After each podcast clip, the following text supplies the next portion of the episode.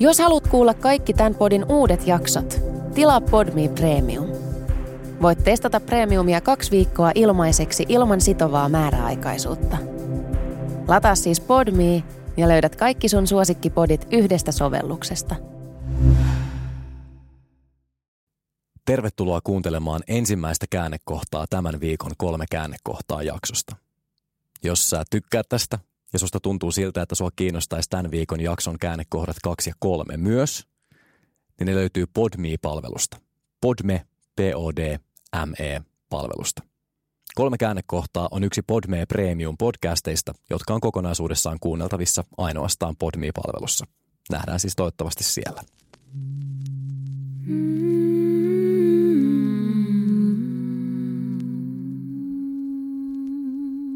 Podify. Tässä jaksossa. Mä tekisin kaiken, mitä hän pyytää ja palvoisin maata, jolla hän kulkee. Ja mä en tiedä, onko se sitten taas, niin kuin, tiedätkö, parisuhteelle hyvä pohja. Se voi olla tosi rentouttava elämä. Jotkut niin kuin lifestyle BDSM-henkilöt elää, elää noin. Ei tarvitse miettiä itse mitään juttuja. No sä kysyit sitä, että miten mun elämä olisi voinut mennä, niin voi olla, että mä olisin jossain tota, kapula suussa konttaisin joka parhaan ystäväni perässä.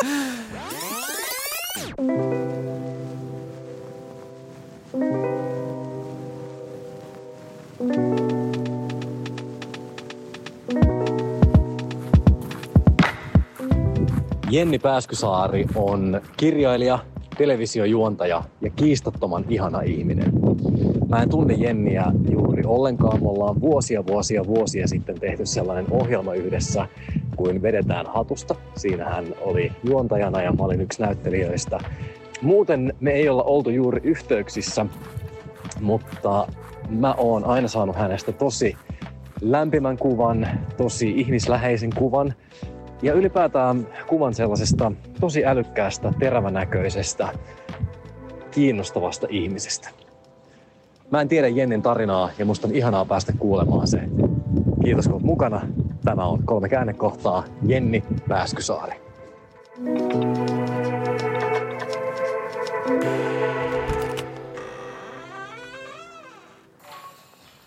Tämä on kolme käännekohtaa. Mun nimi on Roope Salminen. Tässä podissa me tullaan kulkemaan vieraan elämää pitkin kolmen hänen itsensä valitseman merkittävän käännekohdan kautta. Kiva kun oot kuuntelemassa.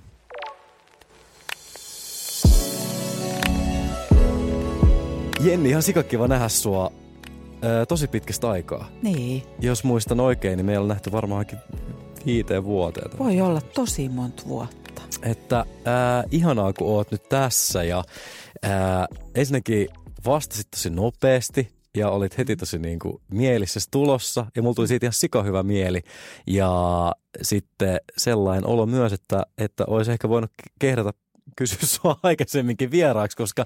Niin, oot... mitä mä olin heti ensimmäisen 85 joukossa, joka tuli öö, mieleen. No mitä, siis, miten se lista meni? Sä tulit mieleen, mutta kun me ei tunneta niin hyvin ja sitten kun tästä ei silloin, kun tätä alettiin tekemään, niin tästä ei tiennyt, että kuunteleeko tätä niin kuin kukaan, niin sitten mm. mä kysyin aika paljon sellaisia tyyppejä, jotka olivat vaikka palveluksen velkaa tai jotain sellaista, okay. ja, sä et, ja sä et oikeastaan oo. Mutta sä oot semmoinen tyyppi, kenen niin kuin puhetta on tosi miellyttävä mun mielestä kuunnella. Joten silleen sä tulit kyllä nopeasti mieleen sekä mulla että Ninjalla, kun mietittiin hyviä vieraita. Joten ihanaa, että vihdoinkin saa, saatiin sut tänne. A, tosi hienosti selitetty tämä. Ei vaan ei silloin mulle mitään merkitystä, monessa mä oon sillä listalla. Mm. Ja mä oon tottunut tähän näin, että mä, mä tota, tämähän on mun semmoinen, mitä mä pohdin nyt näinä aikoina ja median tekijänä ja muuta, että onko mua tavallaan olemassa, koska mä en ole esimerkiksi julkisesti somessa somessa enkä missään. Että tavallaan mä tiedän sen, että mä usein jään niin tutkan ulko, ulkopuolelle. Niin mietitkö niin kuin sitä, että oot sä relevantti? Joo, joo, kyllä. Eli tietenkin mietin vaikkapa niin kuin että multa on tänä syksynä tullut kirja, niin sen lisäksi että toki kiinnostaa, että kiinnostaako se kirja ylipäätään yhtään ketään, mutta on myöskin semmoinen ajatus siitä, että tänä päivänä, kun niin monet niin taitavasti luukuttaa omia töitään ja on monilla alustoilla kertomassa, että hei mä oon tehnyt tällaista. Hmm. Ja kun mä en ole siellä, niin mullahan tulee sellainen olo, että se tippuu johonkin, tiedät sä, tyhjyyteen se kirja, koska niin paljon tulee kaikkea. Se on totta, että sä et ole missään somessa ja sehän on myös niin kuin hauskaa ajatella, että siellä tapahtuu koko ajan siellä somessa kaiken näköistä. Ja silti mulle ei ole sellainen olo, että sä olisit vaikka missannut yhtään mitään. Mm. Oletko esimerkiksi tietoinen tällaisesta, että Twitterissä väiteltiin äh, tästä taannoin heijastimen käytöstä? Ää, mua ei yllätä tämä. Koska mähän olin tosi aktiivinen. Mä menin tosi aikaiseen Twitteriin. Joo. Mä olin siellä tosi aktiivinen ja tosi kauan. Mä käytin sitä uutiskanavana. Mä menin Facebookiin 2007 ja mä olin siellä tosi aktiivinen ja mulla on Instagramissa edelleen privaattitili. Mutta nyt mä sanon tosi tylysti. Tälleen mä sanon, että kun mä en oo siellä, niin mä tajuan – että et ne on hirvittävän, niin kuin Twitter on tosi marginaalinen. Ja nyt jos mä sanon karusti, niin mä sanon, että enimmäkseen siellä – puhutaan TV, vaikka TV-ohjelmista tai heijastimista. Niin kuin tavallaan, että se, ja, ja sitten mä oon ottanut elämäntehtäväksi semmoisen, tiedät sä Roope, että, että kun on meil, meilläkin, mä, mä en niin sun somepresenssiä tiedä, mm. mutta että kun on monesti löydän itseni tilanteesta, mihin joku, joku mun tunnettu ö, julkista työtä tekevä niin ystävä saapuu, sille tiedät sä aivan hiessä ja sille kriisin keskeltä ja silleen nyt – somessa myrskyää, nyt on paska tuulettimessa, niin kuin näin. Ja mä katon sitä keuhkoomista ja mä kuuntelen ja näin. Ja sitten mä koen elämän tehtäväksi, että mä voin myös sanoa, että hei, terveisiä täältä toisesta maailmasta. Täällä ei ole niin kuin somekohua. Voit tulla tänne. Et mä haluan myös kertoa, että on myös tällainen toinen todellisuus, mm. missä sitä heijastin keskustelua ei ole käyty tai se käydään Lepposan naapurin rouvan kanssa rappukäytävässä. Ihanan äh, freesi näkökulma tähän asiaan ja ehkä mäkin poistan sen Twitterin sitten vaan sinun innoittamana. Ensimmäinen käännekohta vie meidät vuoteen 1985, kun Jenni on vasta 10-vuotias. Missä olet ja millainen olet? Ähm, mä Vantaan Korsossa asun kaksiossa äitini, isäni ja vastasyntyneen pikkuveljeni kanssa. Ja kävin Vierumäen alaastetta ja tämäkin on vähän hämäävää, että Vierumäkiäkin on ympäri Suomea, mutta tämä oli siis siellä Korsossa mukava alue, Vierumäki mm-hmm. ja siellä on iso alaasteen koulu. Kävin alaasteen koulua siellä ja käännekohta, johon viittaan on se, että mä tuossa omassa kasvuympäristössä ja, ja tota, jos mietitään niin kuin kodin ulkopuolella siinä lähiössä, niin mä, mä oon miettinyt sitä paljon, että oli tosi vähän paikkoja, jossa mä koin, että ne on mun paikkoja ja mä saan mennä niihin tai mulla on niissä hyvä olla. Eli mä en oikein löytänyt, tiedäksä, sellaista ja jos mä käännän sen toisinpäin, niin niitä oli tosi vähän. Eli, eli vaikkapa kirjasto oli semmoinen, mihin mä koin, että mä oon tervetullut ja mä kuulun sinne ja näin. Mutta mua jotenkin sävyttää sellainen, ja mä tiedän, että tähän on tosi monella. Mä en tiedä, että kuinka moni ei ole kokenut ulkopuolisuuden tunteita, mm. äh, mutta mulla oli paljon mestoja, mihin mä en kokenut olevani tervetullut. Ja sitten siihen liittyy tämmöinen, että kyllähän tosi monet vanhemmat ajattelee, että lapsella olisi hyvä olla jotain harrastuksia. Ja sitten mä kävin Korson työväentalolla tämmöisessä vähän niin kuin askartelu, leikki, pelikerhossa. Ja mä en oikein tiedä, että miten mä olin sinne niin kuin päätynyt. Ja sitten mä vasta myöhemmin pikkuhiljaa tajusin, että jaa, tämähän on työväentalo ja, ja täällä on nämä viirit äh, täällä seinillä ja, ja tota, tämän takia siis pappa täällä kävi kaiken maailman kokouksissa. Jaa, tämä onkin poliittinen, tämä onkin nuoret kotkat, tämä onkin demareiden niin kuin, nuorisotyötä tekevä järjestö. Eli mä kävin tällaisessa poliittisessa niin kuin, ryhmässä, missä on tai kerhossa, missä on tämmöinen poliittinen pohjavire. Aivan, ei mitään kärryä minulla ollut siitä. Mm. Vasta myöhemmin tajusin. Kävin siellä, en oikein saanut sielläkään kauheasti kavereita. Näkyykö tämä poliittinen pohjavire jotenkin näissä askarteluissa vaikka, mitä te duuna sitten? Tapettiinko niissä vaikka porvareita tai... ei, mutta sitten kato, kun tämäkin on tämmöinen, että mähän niin kuin pitkään ajattelin, että se Korson työväentalo on tämmöinen yleinen monitoimitalo, mm. jota muissakin perheissä isovanhemmat esimerkiksi niin ramppaa siellä ja Aivan. käyttää sitä juhlatilana. Niin ei, tämä liittyykin vaan minun isovanhempiini. Että tota, kyllä mä sanon, että kyllä jos varmaan niitä laulukirjoja, mitä siellä on laulettu, niin jos niitä rupeisi ihan silleen syynäämään, niin Mm. kyllä mä veikkaan, että siellä jotain, jotain vähän sellaista aatteellisempaakin on voinut olla, mutta ei, se oli hyvin sellaista Mm. niin kuin harmitonta. No, en kokenut siellä olevani kotona, niin kävin siellä, kun vähän niin kuin oli pakko. Öö, sitten Korsossa tunnettiin tasan kaksi urheilulajia, lentopallo, jalkapallo. Suurin osa kavereista pelasi jalkapalloa ja sen takia mäkin löysin itseni sieltä Korson urheilukentän laidalta ja ekoissa treeneissä lähdin pontevasti juoksemaan muun kalaparven mukana pallon perään, niin läsähti semmoinen, tiedätkö, kuranen, vähän löysä, niin kuin hiekkanen pallo suoraan naamaan niin, että sitä hiekkaa meni tuonne silmäluomen väliin. Ja mulla tuli kyynelet silmiin ja mä olin silleen, että mitä helvettiä mä teen täällä. Melkein kaksi vuotta jaksoin siellä sekoilla. Ei ole yhtään mun juttu ei valmentajat ei muistanut mun nimeä, mä olin vaan tiellä ja jaloissa enimmäkseen istuin vilttiketjussa. Mä en, niinku, mä en tiennyt, että mitä mä haluan tehdä tai mikä mua niinku kiinnostaa tai missä, missä mun olisi hyvä olla. Ennen kuin mennään siihen, että mitä sä sitten löysit, niin sä mainitsit, että sä koit ulkopuolisuuden tunnetta. Niin aika monella se ulkopuolisuuden tunne, ähm, se tiivistyy johonkin asiaan, jopa välillä johonkin yhteen asiaan. Niin kuin vaikka mä koin ulkopuolisuuden tunnetta varmasti monesta syystä, mutta lähinnä siksi, että mulla oli vaikka R-vika ja sitten mä en ihan uskaltanut puhua ja mä olin vähän semmoinen omituinen, hiljainen kaveri ja tälleen. Ja mulla se jotenkin, silloin ainakin ajattelin, että jos mulla ei ole sitä R-vikaa, niin sit mä olisin niin kuin kaikki muut. Niin henkilöityykö se, tai tiivistyykö se sulla johonkin se ulkopuolisuuden tunne, vai olitko sä vaan että sä oot vaan kokonaisvaltaisesti erikoinen tyyppi? Mä en, mä en ajatellut kumpaakaan tota. Mä en ajatellut, että mä oon millään tavalla erikoinen. Mä jopa ajattelin, että mä oon liian tavallinen, näkymätön. Mua ei ole niin kuin, vähän niin kuin olemassa. Mm, Musta se oli vähän semmoinen. mm, Mulla tuli myöhemmin sit niitä tosi konkreettisia ulkopuolisuuden tunteita, kun aloin teiniässä tehdä toisenlaisia valintoja kuin mitä kaverit teki. Mm. Ö, niistä mä jaksan, sille, voidaan toki puhua niistä, mulla mitään ongelmaa niistä puhua, mutta niistä mä oon jauhanut niin helvetisti. Eli se, että yhtäkkiä ei olekaan siellä niin kuin kännissä ö, rahiksen käsi syvällä farkuissa niin kuin joka viikonloppu jossain, tiedätkö, kotipileissä, et teki itse toisenlaisia valintoja, niin kyllähän siinä jäi yksin. Mutta en mä ton ikäisenä, niin se ei, mä en ajatellut, että mä oon mitenkään kauhean erikoinen tai erilainen, vaan mä vaan ajattelin, että mä nyt vähän ku- kuljen täällä niin kuin tapettina mukana. Aina oli jotenkin semmoinen, tiedätkö? No sä askartelet menemään kommareiden ohi- ohjeistuksissa ja, ja sitten tota... No jos sä sen noin puet, niin Ja- jonkun ja- mielestä joo.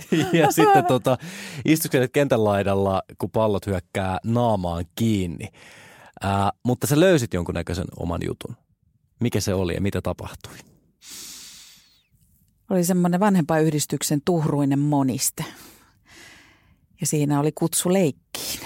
Eli tota, tämmöinen ilmoitus, että terkkarin viereisessä luokassa koulun jälkeen iltapäivällä kokoontuu näytelmäkerho. Että tu, tule kokeilemaan rohkeasti. Ja mulla oli sellainen, muistelisin näin, että mä siitä kyllä puhunut kenenkään kaverin kanssa. Eli se ei ollut semmoinen, että olisi jonkun, tiedätkö, että hei Pia, kato tätä, mennään tänne. Mm. Vaan että mä, mä oon itse lukenut sen ja, ja mä muistan, että mua jännitti kävellä pitkin sitä käytävää ja avata se luokan ovi ja mennä sinne näytelmäkerhoon, koska mulla ei ollut ikään kuin ketään siinä rinnalla, kenenkaan mä olisin voinut mennä. Mua jännitti mennä ja siihen tietenkin liittyi se, että olin kokenut näissä muissa ikään kuin tämmöisissä vastaavanlaisissa ryhmäjutuissa, että mitä sitten vaikka mä avaan oven, niin mä silti on siellä ihan niin kuin vaan lavuaari, sitten minä, mm. sitten joku kirjahylly. Ja tota, avasin sen oven, menin sinne. Ja sitten tämähän nyt on tällaista, tällaista tota, bodypsykologian kieltä, keittiöpsykologian kieltä, mutta että jos mä äsken tuossa lipsautin, että se liittyi siihen se mun ulkopuolisuuden tunne, että mä koin, että mä oon niin kuin näkymätön, että mua ei mm. vähän niin kuin ole olemassa.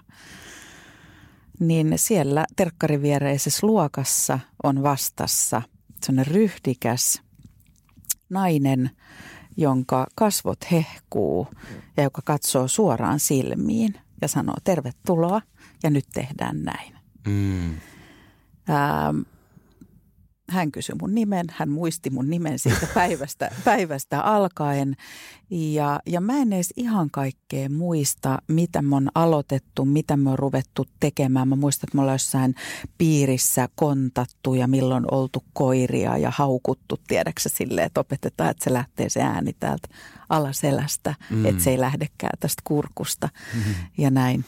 Ja tota, mä muistan vaan vapauden tunteen. Tuo on aika poikkeuksellista, että sä oot kymmenenvuotiaana uskaltanut, varsinkin tuollaisten kokemusten jälkeen, mitä sulla on ollut, niin mennä yksin johonkin kerhoon. Niin. Mulle ei siis olisi tullut mieleenkään ja mä oon varmaan missannutkin niin jotain asioita sen takia. Että yleensä jos mä vaikka aloin pelaa, tiedätkö, pöytäroolipelejä, meillä oli sen tämmöinen pieni porukka. Meitä oli Joo. kolme tyyppiä. Oli minä ja kaksi kaveria. Ja sitten niin kuin, mäkin esittelin sen niille silleen, että – tota on ihan tyhmä juttu, mutta niin kuin tällainen on. Ja sitten kun ne olikin silleen, että no itse ei ole niin tyhmä juttu. No ei se olekaan, se on itse asiassa kiva juttu. Ja sitten me niin aloitettiin. Mutta mä en olisi ikinä niin kuin yksin, tiedätkö, mennyt Joo. johonkin roolipeliin kerhoon. Mistä sä löysit sen niin kuin rohkeuden vai oliko se silleen, että sä olit jo niin epätoivoinen, että ihan sama, mennään ja katsotaan mitä tapahtuu. Koska tuo on oikeasti siis todella harvinaista, että kymmenenvuotias tekee jotain tuollaista. Tähän liittyy kaksi asiaa ja, ja toinen niistä on erittäin jälkiviisas, e, ja tota, mutta kun mäkin ajattelen, että mä joskus ehkä katona vähän e, ehkä turhankin ankaralla katseella sitä mennyttä minää, sitä lasta tai nuorta ja, ja ehkä helposti muistaa jotain sellaisia hetkiä, missä olisi pitänyt sanoa, olisi pitänyt tehdä ja näin. Niin tiedätkö Roope, mä oon myös jotenkin alkanut katsoa myös sitä tyyppiä, että se on pari kertaa kyllä tehnyt aika makeita mm, juttuja. Kyllä. Et et se on ehkä sellaista jotain, mä en pidä itseäni, niin kuin, että mä olisin aina ollut kauhean rohkea, mutta kyllä mä nyt voin sanoa tämän ikäisenä, että mä, mä kyllä pelkään tosi vähän asioita. Mm. Ja, ja mä ajattelen, että se, se on ehkä sitten pulpahdellut siellä, tiedätkö, pintaan. Mm. Joo. Mutta tämä on nyt tämmöinen jälkiviisas kommentti. Mä sanoin, että ehkä se e, imu oli kova. Ja se imu syntyi siitä, että, että mun järisyttävimpiä kokemuksia ehkä kodin ulkopuolella niin kuin lapsuudessa on ollut ne kerrat, kun hyppään äidin kanssa 731 päätepysäkiltä bussiin ja me huristellaan niin kuin Kulomäestä Korson keskustan kautta Lahden tielle. Sitten tulee Paavalin kirkon torni, sitten tulee ym, ympyrätalo ja silloin jäädään veke tai, tai sitten ajetaan Rautatien torille ja jäädään pois. Mennään joko kansallisteatteriin tai kaupungin teatteriin. Mm. Peter Panin näin varmaan kolme kertaa, kolme iloista rosvoa kaksi tai kolme kertaa. Ja, ja se ei ollut vain sitä, että mä olin, että wow, hieno teatteriesitys, vaan mä halusin Roope olla siinä maailmassa. Mm. Mä halusin mennä sinne Kardemumman kaupunkiin. Mä halusin olla se Peter Pan, joka roikkuu sieltä katosta. Mm. Jos tätä kerhoa ei olisi ollut, niin – mitä olisi niin kuin tapahtunut?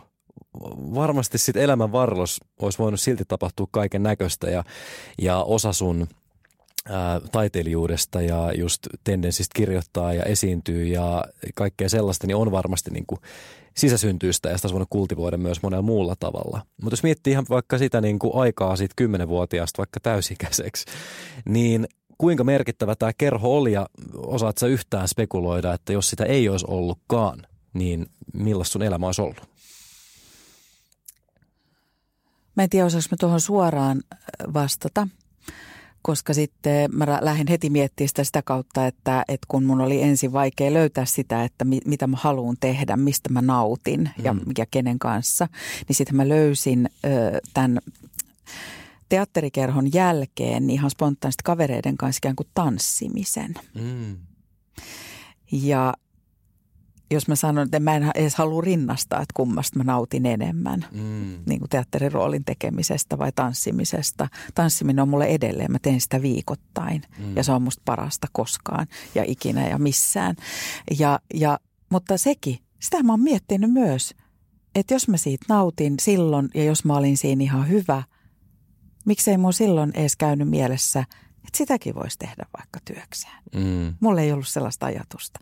Eli tavallaan kaikki, mihin mä päässyt niin kuin ikään kuin käsiksi, niin mun lei, mua leimaa ehkä elämässä semmoinen, että mä ajattelen, että ne on jotkut muut ihmiset, jotka tekee tämmöisiä kivoja juttuja ja saa tehdä tätä työtä. Mm. Koska mä ajattelen suakin, että su, sulla on kuitenkin, ei aina varmasti on mennyt sun kohdalla, Roope, kaikki aina niin kuin sä oot toivonut tai suunnitellut, mutta sulla on kuitenkin ollut se ajatus siitä, että tälleenkin elämää voi elää. Kyllä. Niin mä mietin, että se ehkä erottaa meitä myös. Joo, siis sehän on, kun, kun vaikka ihmiset sanoo, että, että ainoa syy, miksi mä olen päässyt alalle on se, että mun vaikka faija on kuuluisa, niin, niin se toki tarkoitetaan niin kuin ilkeämielisesti, mutta siinä on sillä tavalla vinha perä, että ää, mulla on aina ollut se edustus olemassa ja se on vaikuttanut siihen että kun kaikilla lapsilla mä uskon, että on niin kuin intohimoa, se vaan pitää, ää, sen pitää antaa niin kuin päästä ulos. Sitten jos ei ole mitään keinoja sille ja, ja se intohimo sattuu olemaan sellainen, joka on sillä paikkakunnalla tosi epätodennäköinen mm. tai ei vaan ole sitä edustusta, että näin voisi olla ja tällainen maailma voisi olla, niin se on tosi paljon vaikeampaa. Että kyllä mä uskon, että se totta kai ää, varmasti joku ohjaaja on varsinkin silloin, kun mä oon ollut nuorempi, niin ajatellut, että no – toi niin kuin todennäköisemmin pärjää kuvaussetissä, koska sen vanhemmat on aina ollut kuvaussetissä ja se on varmaan nähnyt millaista se on tai tälleen, että on se varmaan niinkin vaikuttanut, mutta kaikista eniten se on vaikuttanut just silleen, että mä oon pitänyt aina ihan itsestään selvänä, että totta kai, niin kuka tahansa voi olla näyttelijä ja, ja niin kuin, että mun vanhemmat ei ole ihmeellisiä tyyppejä. No totta kai mulle ihmeellisiä, mutta ei ne ole niinku sen ihmeellisempiä kuin kukaan muukaan. Ja silti ne tuolla näyttelee. Niin miksi mäkin niinku joskus Kyllä, vois. tätä et, mä tarkoitan just. Et sä ja mä ollaan kyllä ajateltu tuosta asiasta niinku ihan päinvastoin. Mä oon ajatellut, että mä oon esimerkiksi tarhassa kysynyt niinku kavereilta, että – että mitä rooleja teidän vanhemmat on näytellyt, koska mä oon niin olettanut, että kaikkien vanhemmat varmaan näyttelee Juuri jotain. näin, totta kai, eihän lapsi tiedä mistään muusta, sehän on just näin. Joo, mutta ehkä se laajenee mun elämässä sitten ehkä semmoiseen myöskin, että ehkä me avainkaula lapset, me lähiö, lähiöiden tota, kasvatit, niin me puhutaan paljon siitä monet, että et, et se tuo mukanaan ehkä sellaista – tiettyä näköalattomuutta. Ja mä myös ajattelin, että se on tuonut myös semmoista niin unelmoinnin vaikeutta. Mm. Että, että se edes on ikään kuin sallittua ja mahdollista ja luvallista unelmoida jostakin noin upeasta työstä tai muusta, niin, niin, niin mä, mä en ajatellut, että se on mulle luvallista ja mahdollista. Meitäkin varmaan kuuntelee tosi monet tällä hetkellä, ketkä ää, kärsii sit samasta ää, unelmoinnin niin kuin vaikeudesta onko sulla mitään niin kuin neuvoa, koska sähän päädyit kuitenkin tekemään ammatiksesi myös sellaisia asioita, mitkä tuo sulle niin kuin mielihyvää ja, ja niin kuin, ähm, on tyydyttäviä ja, ja minkä parissa sä viihdyt on inspiroivia juttuja ja varmaan tuntui silloin epätodennäköiseltä, niin onko sulla mitään sanottavaa heille, ketkä tässä painii? Tämä, on, tämä nivoutuu vähän siihen mun kolmanteen käännekohtaan jo tämä koko niin kuin unelmoinnin vaikeus ja koko se ikään kuin oikeutus olla tällä alalla ja osaanko tehdä tätä, osaanko ideoida, ö, olenko jonkunlainen ihminen. Mm. Mä haluan vaan ehkä lohduttaa. Mä ajattelen, että vaikkei osaisi unelmoida ja vaikkei kuten minä osaisi mitään asiaa tosi hyvin, niin mä koen, että Suomessa – pääsee aika pitkälle sille, tekee ihan vitusti töitä. Mm. Ja siis nyt kun mä sanoin, että sairasti töitä, niin mä en tällä hetkellä esimerkiksi tee mitään, mitenkään. En mä en tarkoita, että pitää painaa niin kuin 25 5 tuntista työpäivää, mutta, mutta et, et, mä oon tehnyt duunia, mä oon opetellut, mä oon tarttunut tilaisuuksiin. Mm. Eli ei hätää. Suomi on niin pieni markkina-alue, Kyllä. että, että tota, täällä myös keskinkertaiset ihmiset saattaa päästä pitkälle. Sä tiivistit sen. Se on näin. Ei siis se kuulostaa karmaisevalta, mutta se on myös totta.